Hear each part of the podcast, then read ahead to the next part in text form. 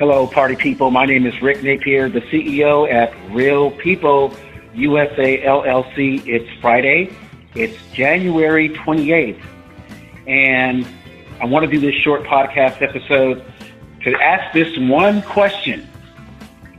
Will Republican candidates roll over and play dead even when they know Democrat politicians, Democrat election officials, and I might even add some Republican election officials will cheat and take your potential victory from you during the primary and the general election. Now let's just keep it real.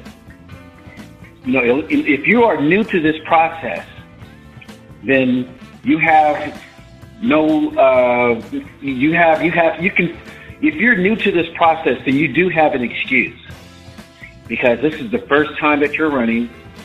But if you've been involved in this process at least two to three times and you've seen some weird stuff, then you have no excuse if you continue doing what you've been doing. And that was my Samuel L. Jackson impersonation. I didn't do it too well, so I won't quit my day job. So, so the point is, every Republican candidate needs to know that let's say there are 500,000 registered voters. That's both Republican and Democrat. And let's just say, you know, for, for S&G, the other part of the story is that there may be 600,000 people in that area, in that district, that could register to vote. So, in other words, there could be 100,000 people who have not registered to vote, but they could. And this is how the Democrats are cheating Republicans out of victories. So let's just say the Republican candidate gets 200, let's say the Republican candidate gets 290,000 votes out of those 500,000 registered voters.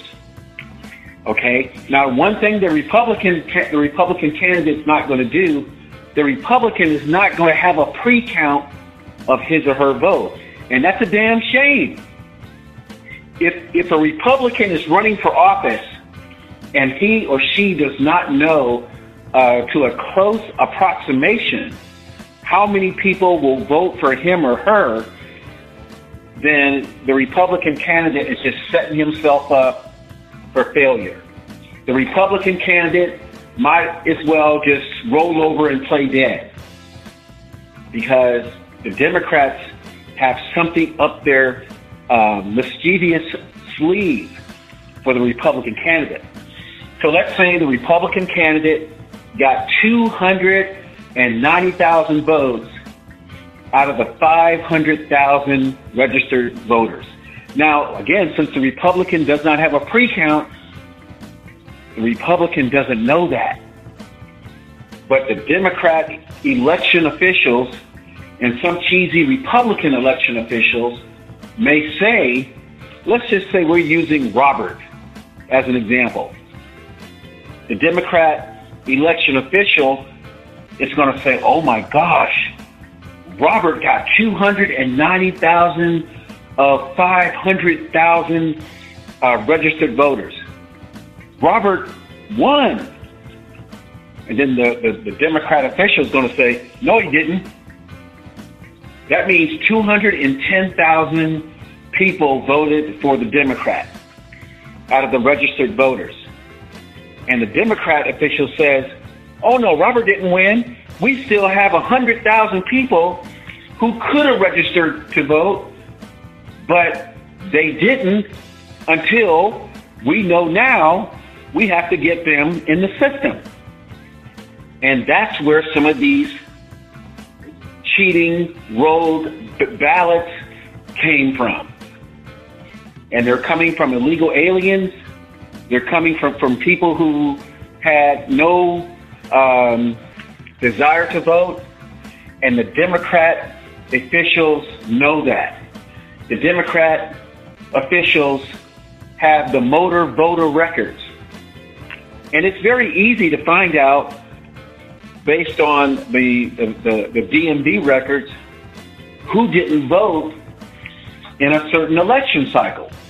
Hell, my son can write a quick database and, and a database program and run the number of people who voted or the names of the people who voted versus all the people in the DMV records, the Department of Motor Vehicle records. And all the Democrats have to do, and that's probably what they did in this past uh, scandalous election where Donald Trump got cheated out of an out of an election. All they did was take, you know, 20 or 30 people and have uh, those those uh, voter records, those uh, DMV records of people who did not vote, and voila, all of a sudden those people voted, and all of a sudden the number of votes for the Democrat exceeded the 290,000 legitimate votes for the Republicans. Now I'm getting tired of telling people what's going to happen. It happened to Larry Elder. Uh, it happened to Travis Allen here in California, where uh, this guy, I think his name is Bob or something from Illinois, he came out of Chicago and, and, and miraculously beat Travis Allen. In the last governor race here in California, and Larry Elder, I called this office six times. He never called back. He lost for that same reason. Larry Elder probably got 8 to 10, 12 million votes. But because he didn't have a pre-count, crooked Gavin Newsom and the election officials probably just stole it from him.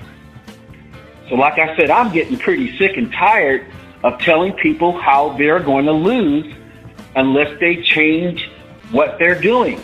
And the number one thing they need to do is get a pre-count before the primary, before the general election of how many people have pledged to vote for them.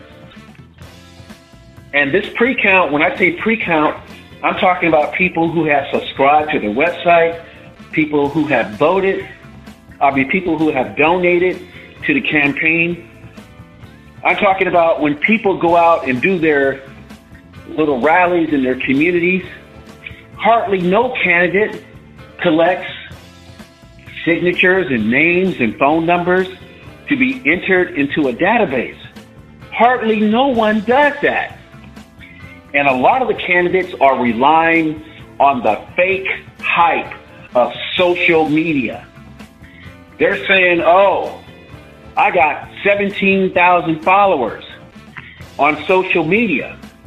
Well, big whoop if there are 500,000 people in your district and you know, you're at least maybe 250 if you just go 50-50 could vote for you, having 17,000 followers does not mean jack.